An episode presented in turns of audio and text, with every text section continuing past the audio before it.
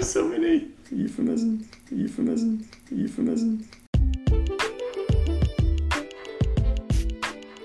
Welcome back to episode 2 of the Raising Boys to Men podcast. The Deuce. Episode 2.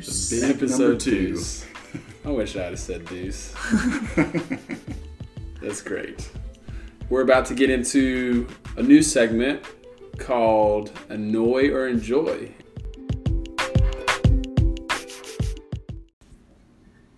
Dad, life can be real hard, but also very sweet. Whining boys can be a drag, but most time they're really neat.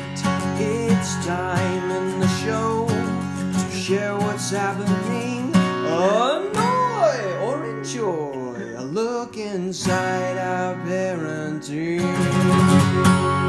I enjoy that Gritty loves to get soaking wet whenever water is around. It's pretty awesome. Sopping wet. That's fun. Yes. He just goes for it. Doesn't matter where the water is. No, if there's water around. If it's like sitting in the driveway. It could be 50 degrees outside. He doesn't care. That's awesome. Body fat keeps him warm. Well, I am so annoyed at Remy's scrapes and bruises and scabs. Boy gets hurt all the time. He came home the other day and he had like cuts on his nose and he had like this big like cut on his upper lip and it looked like a Hitler stash. Nice. It was scary. I mean, we were on a walk day after that and the neighbor's like, man, it looks like he really got into some chocolate and enjoyed himself there. It's like, no, it's just dried blood and scabs. How do you scab your lip here? He fell down some concrete steps. Oh, God. Vicious. Was it your fault? Yes. Definitely. It was nobody's fault. Yes. Nobody's. He's just a boy. Yeah, so I enjoy pushing Adler in what he calls his baby swing. We've had a Fisher-Price swing since he was young and since he was an infant. And finally hung it up in a tree over about 2 weekends ago, and we set the sprinkler underneath it, and he gets probably higher than a 22-month It's pretty epic. Should. I've seen it. I think he's pretty terrified. It kind of reminds me of the fair swings that you never know if the rope's going to break on, but and you can double his height if you wanted. He gets pretty excited. I'm jealous. It's pretty epic. All right, so we talked last time about a word that we wanted to talk about in episode 2, and it's not viscous properties for those that thought that might be the word. We're going to leave you hanging for a little bit longer because we wanted to build up into that. You know, we were talking earlier just about it's not necessarily about teaching our kids the difference between good words versus bad words. It's much deeper than that. Not that we know how to do it, but it's about communicating at like the child's heart level and really developing their character. And also just understanding that they're sponges and they're learning and they're young. And I was thinking specifically like, well, what word is like not necessarily bad, but a lot of parents maybe cringe at the thought of that word. And I was just thinking like the word dumb. Mm. Like it's an okay word. It's a good, it's useful word. But just thinking about the difference between something is dumb versus someone is dumb. Like there's a big difference. That TV show is so dumb, or you're dumb. Yeah. You know, I think of like Home Alone. Really dumb. I am upstairs, dummy. And like just how disrespectful that is to. Yeah. And that's not really a nuance that a kid really understands, right? Yeah. I mean, most adults understand it? No. I don't know if I do. Yeah, right. So, I mean, would dumb be considered a bad word then? Because kind of leaning toward, well, we probably shouldn't say that. Yeah, I haven't thought about that word, but we haven't thought through it yet. But I imagine there's some words that you're just like, a 2-year-old shouldn't say that. But then when they're 10, like, it's fine. Like, right. At least in my head. So I don't know. Yeah, I mean, and there's all kinds of words probably in that category. Like maybe even stupid. Maybe that's like next level. That's like a level worse than dumb. Yeah, that is just a weird tension that you feel for. Yeah, I don't want my 2-year-old saying it, but I'm probably okay with my teenager, repeating it as long as it's not at me. Yeah. Well, I mean, like you were saying too last week, Mitch, like just with "oh my gosh," and right. A lot of people probably wouldn't think twice about that. Right. Mm-hmm. Exactly. Yeah, it's just odd that there is an innate cringe that we have for how young our kids are and how their vocabulary should be for their age, right? I don't understand all the peculiars about it, but it's just odd. Yeah. And I mean, I think too, just with words, like obviously you want to be very intentional with them, teach them stuff that's helpful and not harmful, can build people up and be kind, and as opposed to, being mean or grumpy or, I think a lot to just what some of the proverbs say, gracious words are a honeycomb to the soul, but a worthless man's speech is like a scorching fire. And just like, gosh, that's good, great wisdom on the surface, but like, how do you teach that? So it's like I said, it's kind of much deeper than just the word itself. It's more of like that character and that how you're raising your boys to men, right? Yeah. Yes. See what I did there? Yeah. Nice. Yeah. I think it makes me think about, I can teach my son to say certain words in certain contexts that are appropriate, but even more so than that, if I'm going to do that, he is picking up even more so the words that I'm saying and in the context I'm saying them. And so I might be a hypocrite and say, don't say this in this way. This, has an effect. Does X, Y, Z, but then I might do the exact same thing, right? But also just in general, just in my moment-to-moment conversation, he seems to be very observant in how I treat people and what I say. I don't know. You got my brain going, Andy. That's all I think about. Well, I mean, is there any words that either you guys say or phrases you say or I mean, even words and actions a lot of times go together? Yeah. So I have one. It's very easy for me to think about or for it to pop in my head because I've thought about it a lot recently. Is it's been a reaction for me to say that's okay in the context of usually he's like you said about Remy earlier. He's falling down and getting hurt, or at least acting like he's hurt, or maybe it's like 30 minutes until his bedtime and he's just going to fake cry about everything. I'm not venting at all right now. This is not the enjoy or no, it's not. I just realized. But I realized the reaction I say, whether he's legitimately hurting or he's just being fussy, is I'm very quick to say, you're okay. And I've just kind of been convicted about that. I haven't processed it out very much, but I'm realizing I don't think there's any place for that word to be helpful at all. I don't know. I almost feel like it's me saying, suck it up, son. Right. You're fine.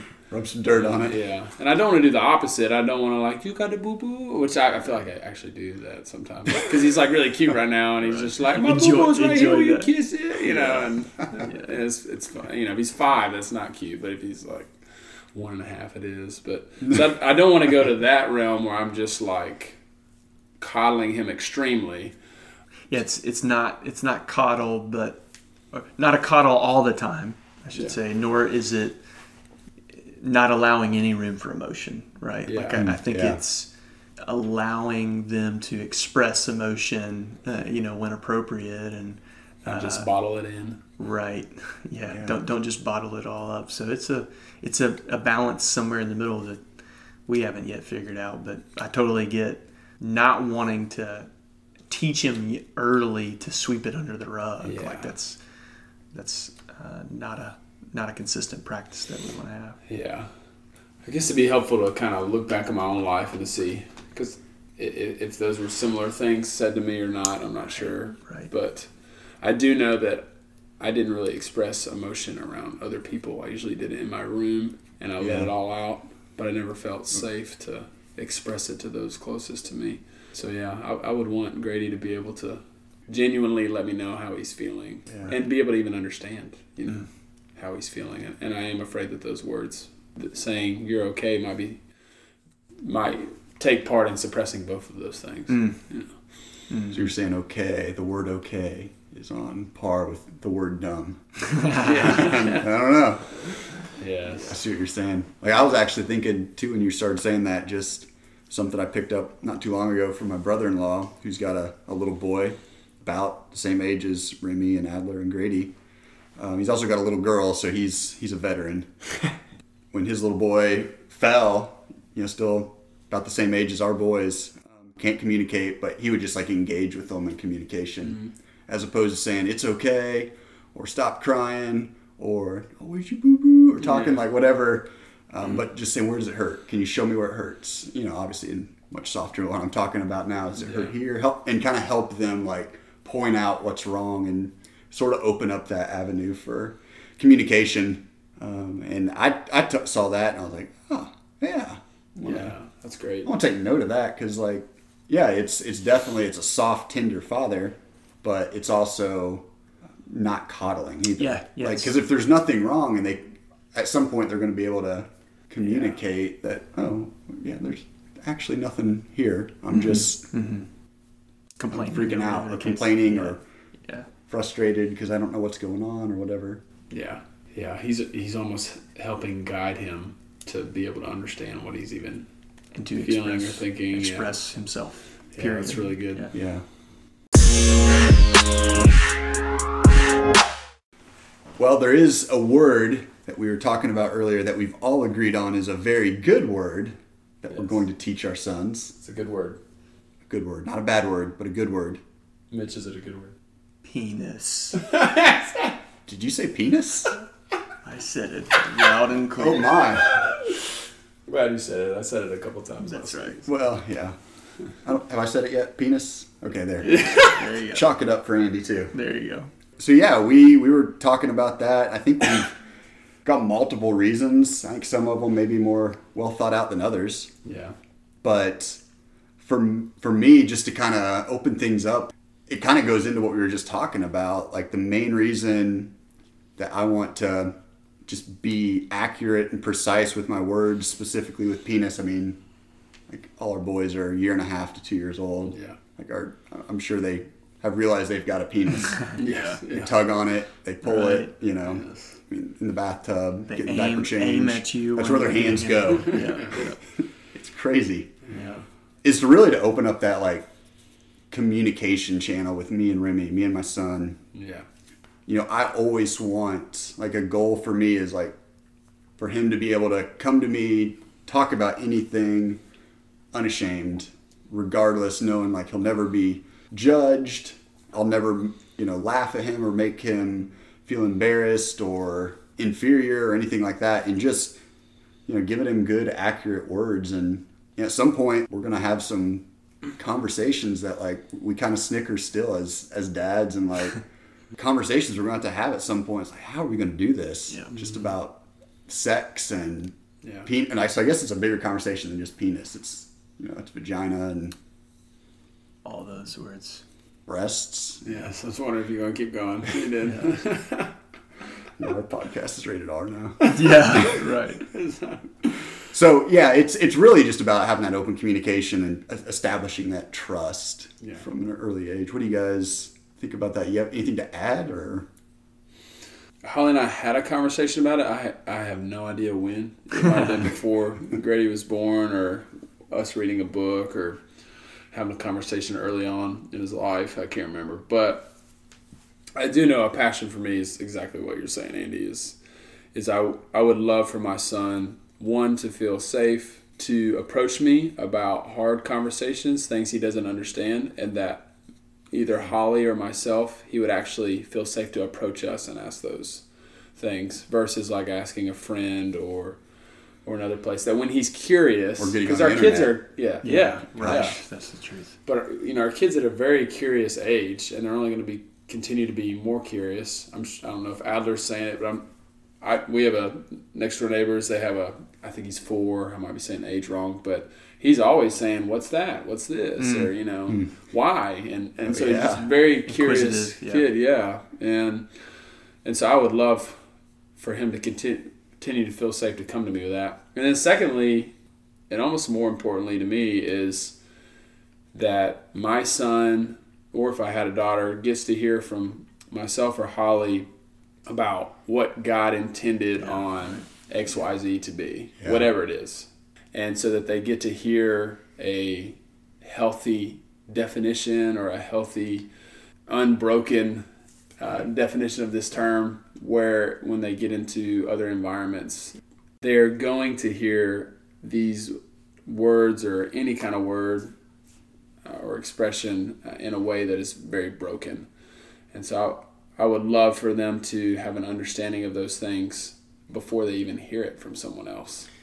Yeah. Which means that we're probably going to have conversations earlier than I realize about some things. Yeah. Yeah, I think we want, what we're getting at is we want to teach the good, the right, and the beautiful, as opposed to teaching the negative side of that. Yeah. Don't say that word, or don't say this word, right? But exactly much more of here is the truth, which is kind of what you're getting at for clarity. And then number two, like, here's why that truth is good. Yes, you know? That's great. And so building up from the ground up, building that foundation, then the kids have an understanding 5 years down the road, six, whenever they encounter these inevitable conversations, they know, hey, that's not right, because I know what's right. I know what's right. So yeah, that's super important. That's a good point too, because I think back when Matt, you were talking, and you too, Mitch, just to Genesis, like when Adam and Eve sinned, they realized they were naked and they were ashamed because it's like they had something revealed to them the wrong way. Mm-hmm. The irony in that is, like, before that, like, they knew the truth, and they were, God created man and woman and created them to be sexual in nature, and like there's like a good and beautiful and helpful way of teaching that even now, right? That it has been compromised and ruined and it's just broken. You often assume it's going to be like, when they're a teenager, you sit them down, have the talk. But I mean, we've heard from other dads that are older than us, it's like 5 years old, maybe even younger than that. Right. I mean, that you kind of, and it's a constant. It's not a one-time sit down. Yep. I'll never forget a book I read that your father-in-law gave me, Andy. He had three boys, I think. So he was really pounding in the thought that the author had three boys. Yes, the author. My father-in-law had three girls. No, yes, I'm sorry. That's good. And I married one of them, by the way. Thank you. Yes, thank you for clarifying. Yeah, so the author had three boys. His name's Steve Farrar, and it's called Point Man, the book. But I'll never forget, he shares a story that he has a philosophy of, I want my boys to hear it from me before they hear it from someone else. Yeah. And so his son, I guess, picked up in school, like, learned the F word at 7 years old. And so he just said it out loud randomly out of context in the back of the car. But his dad pulled over the car and said, son, like, since you said this, let me just explain to you what it means. And so he talked to him about sex at 7 years old. Wow. And I that shocked me when I first read it. But the premise of, I'm going to take advantage of this moment versus, like, run away from it. Yep. Or suppress. Back to that word. Suppress it, But run to it. And it's very humbling, and I consider it a gift and an honor, and also scary that God has given us boys to be able to share with them a restored and a kingdom advancing view of God's creation and what God intended. And that's exciting that they get to hear that from us, and by God's grace that God's renewing our minds in those things as well. Yeah.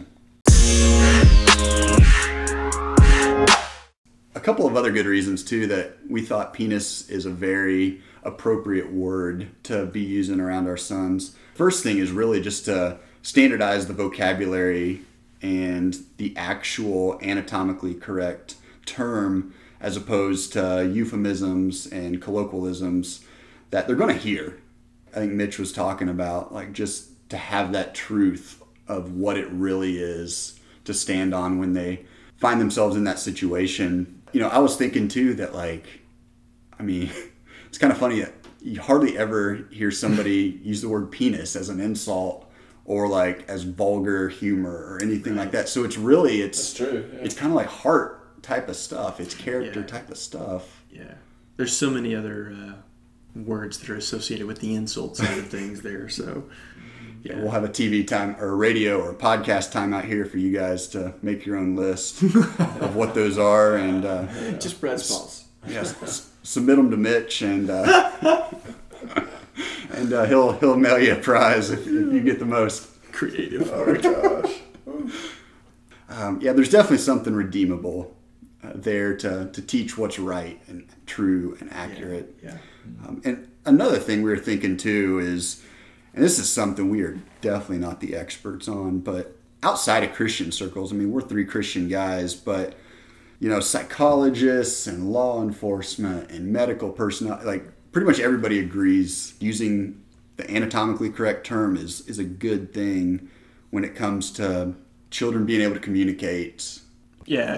I don't feel like we're the only families that are prioritizing this, and I think there is a movement of people, if you will, that are doing the same thing, and it's primarily driven by this, in my opinion, is just with all the cultural awareness, heightened awareness in our time right now of sexual abuse.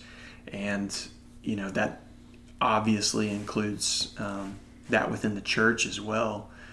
We were talking earlier and just saying, like, an abuser is probably not going to use that term in their manipulation, right? But there's just power in calling it what it is, and I don't know. It's a bit of a mystery there for me.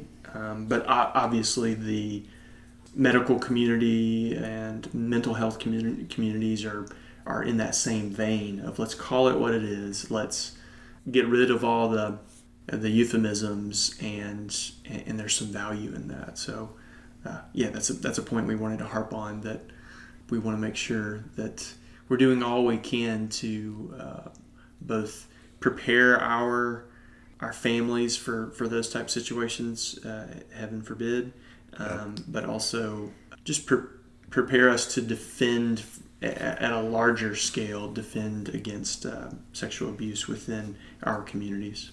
Amen to that.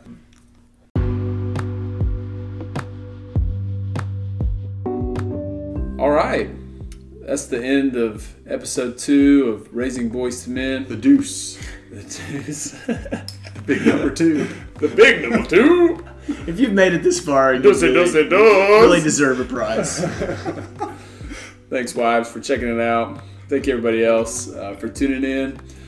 We hope to do some more of these. Maybe we'll have some special guests, get to hear from them and their wisdom, since we only have 1.5-year-old boys. But yeah, we look forward to just kind of figuring this out as we go. So thanks for checking it out. Calling it number 2 or poop or poop.